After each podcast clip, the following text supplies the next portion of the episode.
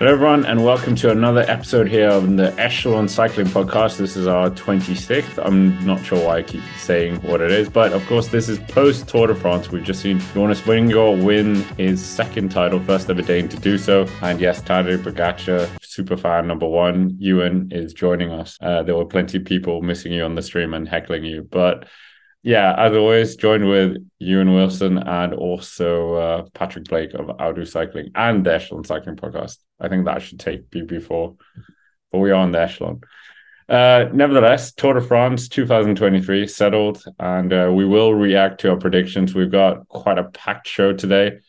But yeah, Tour de France, what was kind of your fondest moment? Let's start with that. There were some good moments on stream, which people were talking about, which I forgot about. I think the Yates duo attack on stage one was a was a definite highlight for me. And Victor Lafay kind of mugging the peloton on stage two. That was another good one. But loads of good moments from this. I felt like there was a moment in the tour when going up Puy de Dôme when Pogacar dropped Vingegaard. There was just a, this real sense of hope where I was like, oh, it's going to happen. Like Pogacar's on the way back. And then it was um, somewhat quashed like about a, a few days later. But that that attack I I liked that. It, it gave me hope. For me, the most memorable moment will be Pogacar attacking on Cauterets on stage six he attacked and it was like whoa the tour de france like it's flipping because the day before jonas gained a minute and then pogacar was gaining big time and he thought wow we've got a, a real battle on our hands and it's only stage six. And then also there was so much gc sort of stuff to, to to digest and the team tactics that day was super interesting as well. That felt like the most ciclismo moment of the tour de france. Like it was it was proper like boom bang a bang between the two during the tour de france. From that point onwards i mean the stalemate was interesting interesting, but like when I was writing the retrospective for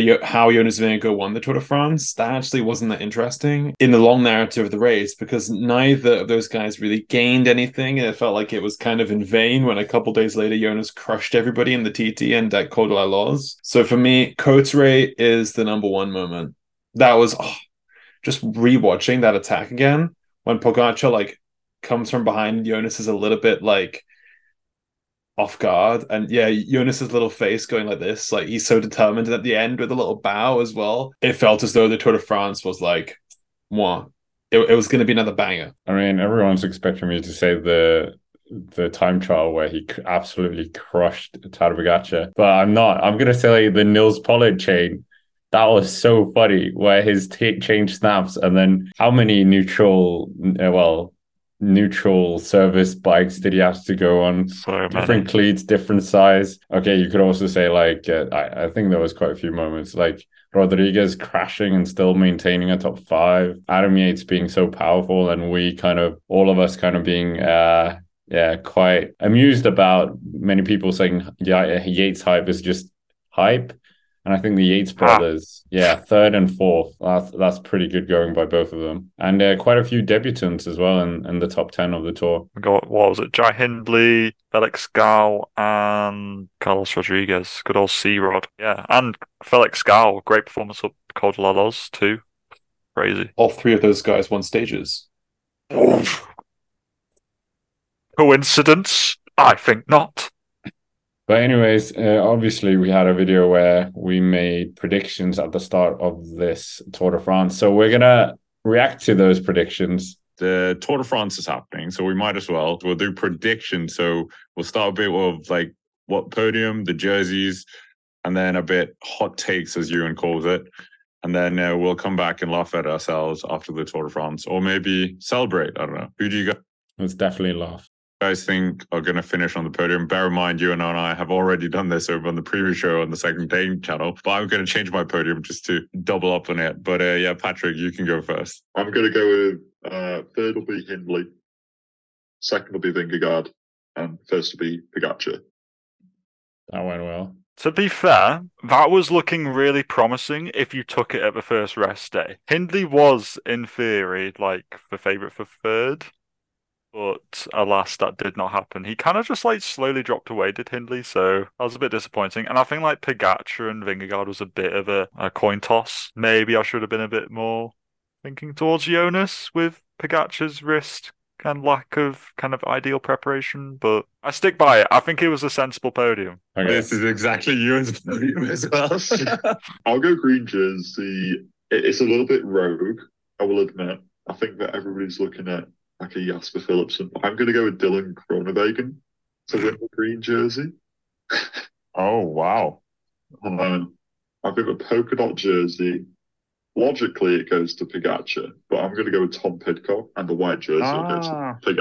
Just because I think that Ineos needs some out of this race. It's probably not going to be GC. Pidcock will just go and do his thing in a breakaway. And hot takes, I will go with Maxime Van Gils will win stage one. and um, I will say that Adam Yates will finish on the podium as well. But e- even though you didn't pick him on the podium, Yeah, but you didn't But- pick him on your podium. No, no, no, no, no, no, no, no. Let- Let's just gloss over that, You that can't, part. you can't This- say Jide small- Hindley. Listen, there's a small technicality in my logic here. The point remains, I said Adam Yates was going to finish on the podium, and we're just taking that. I didn't really get much else correct apart from Pogacar in white, which is like as guaranteed as the sun will rise tomorrow. So you can't take this away from me. I got I got everything else wrong. I'm fairly happy with my predictions. I, f- yeah, I should have backed Ciccone, I think, for polka dots though. I, you got to double up on these things. I'll say that he fin- yeah he finishes top. Yeah, he'll finish fourth place then. Nah, just skip that bit. you fell into you fell into peer pressure here. Well, that's bec- that's because Scott was pointing out the, the fault in my logic. Forget the second part. I, I said initially that he was going to finish third, and I'm not. I'm not having my my prediction being dragged through the mud. Real. Or did you mean Yates, Adam Yates finishing third? Oh, yeah, and yes. you meant Yates finishing fourth, and you just didn't say Simon. Of course, that that's it. That's exactly what I meant to say. There we go. I had such insight that I thought the Yateses were going to finish third and fourth. There you go. Patch will also win four stages. Those are my kind of. Yeah, I didn't hit four. Close. Two. Got two. I mean, if he didn't implode a little bit, maybe. I would say if he didn't get in his head about like the GC arithmetic and bonus seconds, he probably would have won that stage that Rodriguez won. Because he was Hmm. looking around waiting for Adam Yates to help him to do like a lead out or foil. That should have been a Pogacar stage win. Even on Champs Elysees, if Nathan Van Hooydonck did a turn. Don't even get me started on that. Never mind. Continuing. Okay, so my podium is exactly the same. So Hindley, Vingegaard, Alright. and Pogacar. Exciting, I know. Green, I think, is going to go to Jasper Philipsen. The white jersey is going to go to Pogacar. And purely based on historical trends since COVID, that the winner of the GC has won the polka dots. I therefore have to go with with the trend and say Pogacar's going to win polka dots. Wow. You got you got two of the jerseys. And two of the people on the podium. Doesn't work But- like that. I'm- like no, you can't claim Hindley that. was good. Hindley came down in a crash. Have some th- have some sympathy for the man. No, that's not what I'm saying. It was the other part where you're like, oh, I've said two names, but they're not in the right order. Hot takes time now. This is should be interesting.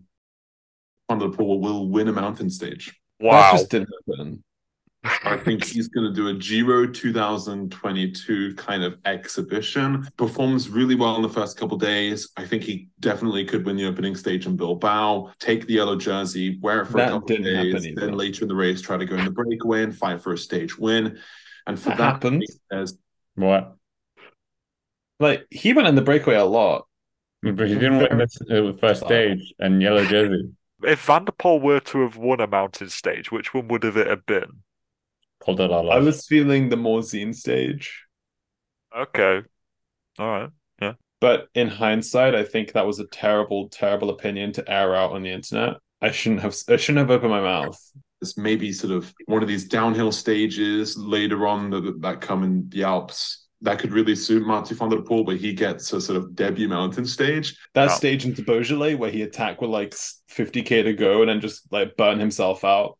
He was Yeah. way too impatient. Yeah, that's true. Other hot takes include the fact that I think, I mean, this isn't really a hot take, it's quite a cold take, but I think Adam Yates will absolutely play Jumbo Visma in the mountains. I think he could be a really decisive character in, in this Tour de France. He's Ooh. so good.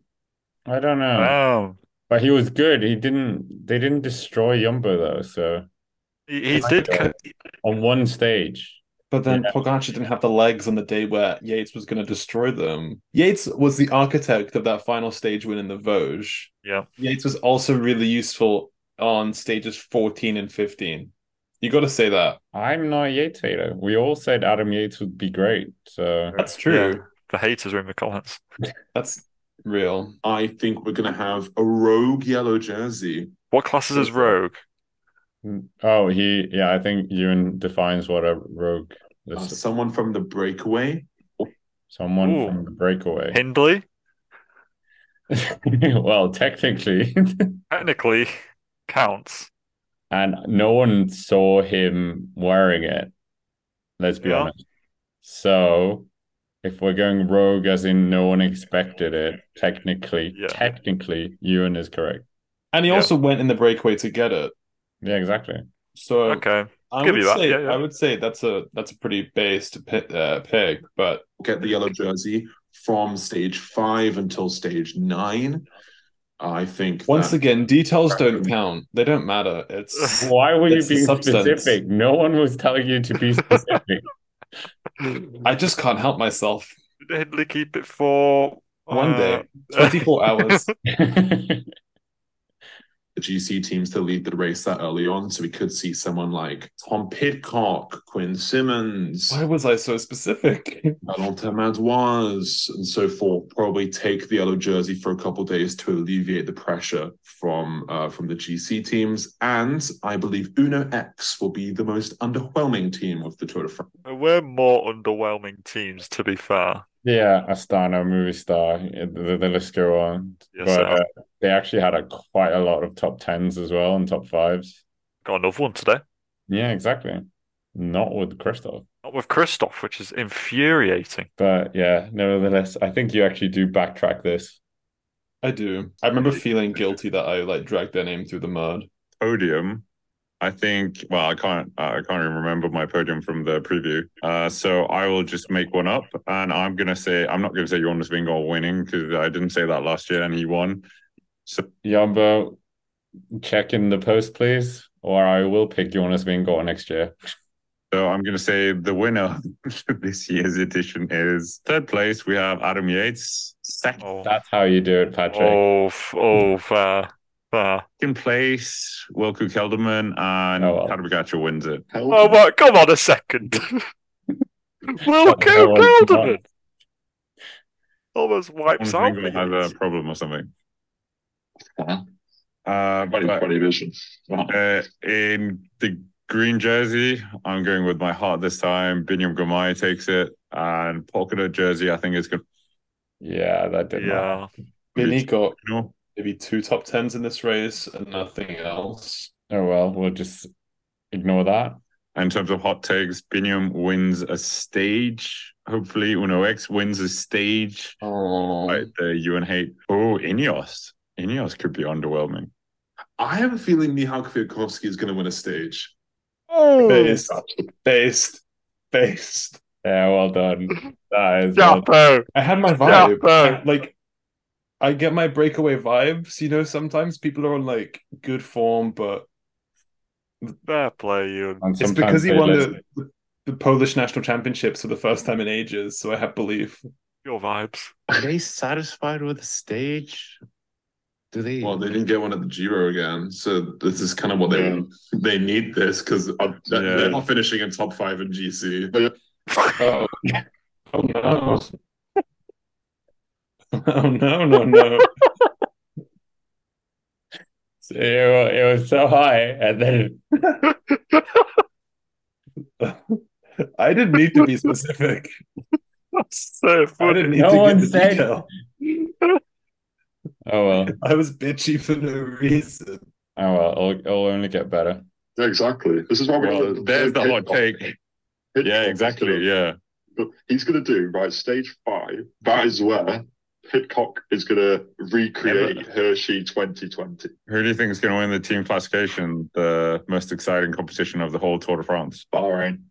Because, you know, I reckon, uh, yeah, getting the whole team up on the podium for the team classification, that'll be They've So done it we before. Uh, Bahrain could be good. Bilbao, Landa, Poels, Haig. But similarly, UAE might have um they'll probably have Yates and Pogacar at top ten, as will probably Kelderman and Vingegaard, and then probably adding up one of the other guys from UAE and Jumbo. I feel like it's probably one of those two, but I'd really like it to be Bahrain as well. That was that was a decent call. They were the top three, right? Yeah, they finished in third. They were leading it at one point, to be fair, and I would have liked to have seen them up on the podium, as you know. But you know, Also, Wilco Kelderman needs to give us a check because we have hyped him up so much. I wonder how many figures they added to his contract because of the the airtime we have given him over the past twelve Sure. months. From saying that he's going to decide the Tour de France and transfer talks last year to the Jumbo Visma preview, all of the little snippets we've done about Vingegaard at the Tour de France, saying Kelderman's going to be a key character, to Kelderman being used in a flat stage into Moulin. Come on, Kelderman. The address is The Echelon Cycling Podcast, headquarters Andorra. And Um, the account number, IBAN, and sort code are Oh, as Monaco, follows. Monaco, Monaco. we need to move to Monaco, close to Nice. let's do it. I love public Well- services. I could never. Uh, but speaking of uh, people we give too much airtime, well, podcast favorite, Lopez. Alexei Lutsenko, Yes. Where's No. this going? not a great Tour de France. He was in the breakaway a lot. He's now got a really good friend in Alaphilippe. Yeah, they they were in the the break a lot. now. Should have Yeah. got. Lutsenko should have got super combativity. There you go. I have a bone to pick about that. So One of- did I. I said it on stream. I was furious. Say it, One of you. my favorite prizes at any Grand Tour is is breakaway prize. Campenaerts got it because of recency bias. He was really good in the final week, but Al- I'm I'm sorry. French rider bias. Alaphilippe was in the breakaway since the first week of racing because Lord knows he wasn't going to win a stage otherwise. Literally every sort of hilly or mountain stage, Alaphilippe was up there. I feel like he had a stronger case for it. If the tour were 10 stages long, Neilson Powless would have got it as well. Like, I think it's just this recency bias in Campenaerts. And I know Campenaerts, you, you're a subscriber to the Cycling Dane channel. Hi, hi, hi. But I think as well, the personality sometimes overcomes the public and jury vote in a way where they want to try to get something that will get clicks and views rather than actually respecting the prize. Sure, is a well known character in the sport with Yeah. quite a big social media following. That's all I'm saying. they should have just picked like Mohoric then for the ride for Gino thing and the goods. You know, he, he was in the break enough. I agreed with you. For recency bias, where it's like, yeah, Campenaerts attacked the last three days on some suicide missions, basically, and wasn't that successful in them.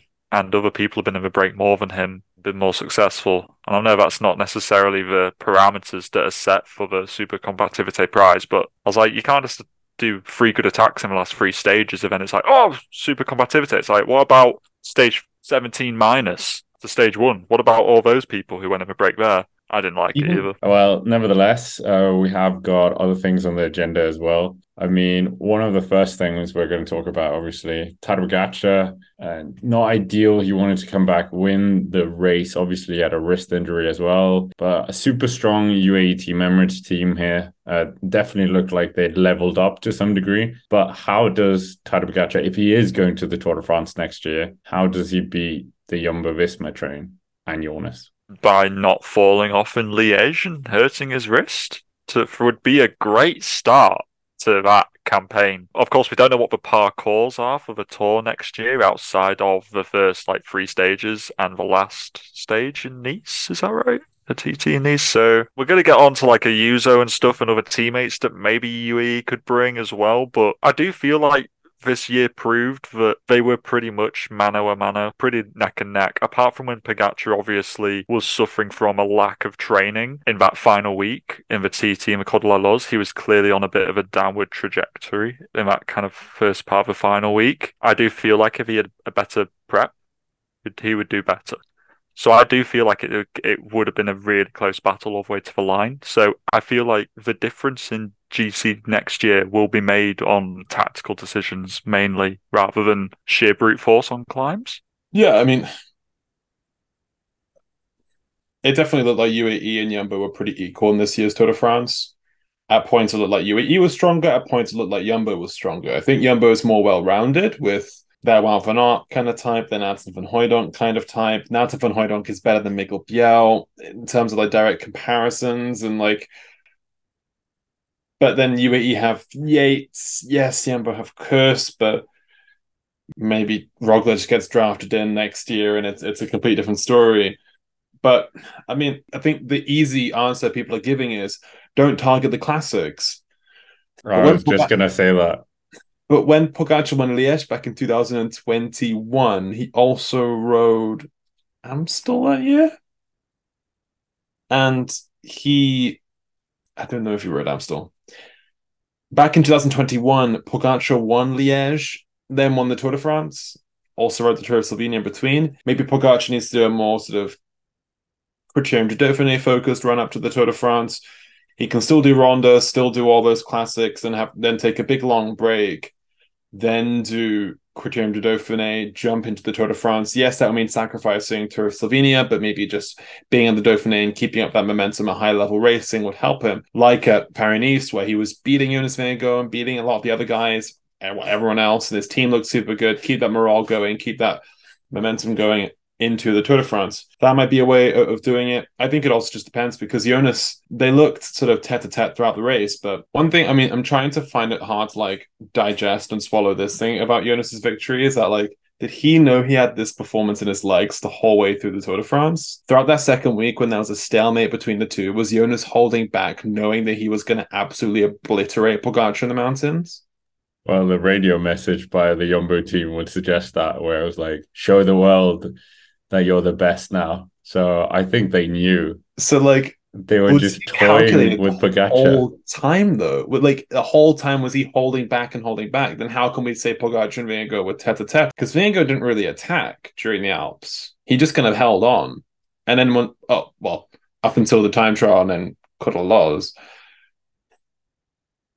Like I don't know. I just I, I find it really hard to sort of to dissect and digest this Tour de France, given that final week of racing.